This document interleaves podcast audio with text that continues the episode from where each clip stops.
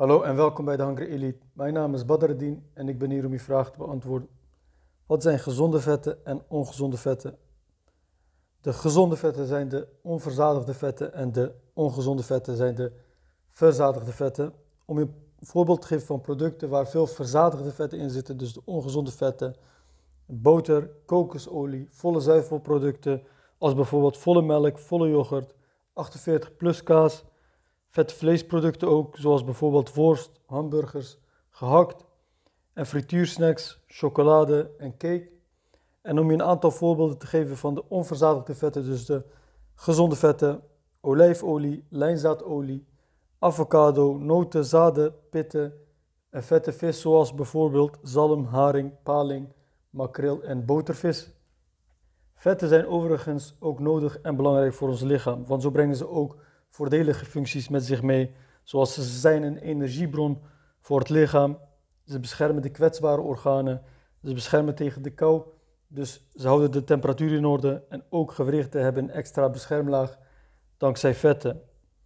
Naast verzadigde vetten en onverzadigde vetten heb je ook nog transvetten. Dat zijn de echte ongezonde vetten, want de verzadigde vetten kun je hebben en wordt pas ongezond als je te veel van eet.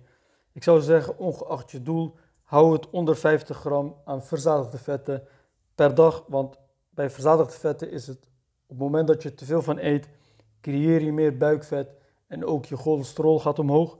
Maar transvetten zijn de echte ongezonde vetten, want dat zijn kunstmatige vetten die ze in producten gebruiken omdat dit goedkoop is en zorgt voor langere houdbaarheidsdatum.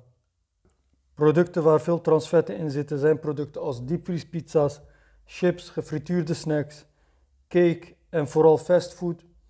Vaak is het bij deze producten dus ook dubbel. Ze bevatten en veel verzadigde vetten en veel transvetten.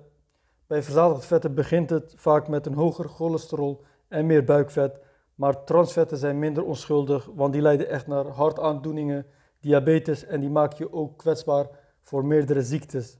Dus zeker als je minder buikvet wil en je wil fitter blijven, focus je dan vooral op onverzadigde vetten. Nou, dit was het voor deze vraag en ik spreek in de volgende.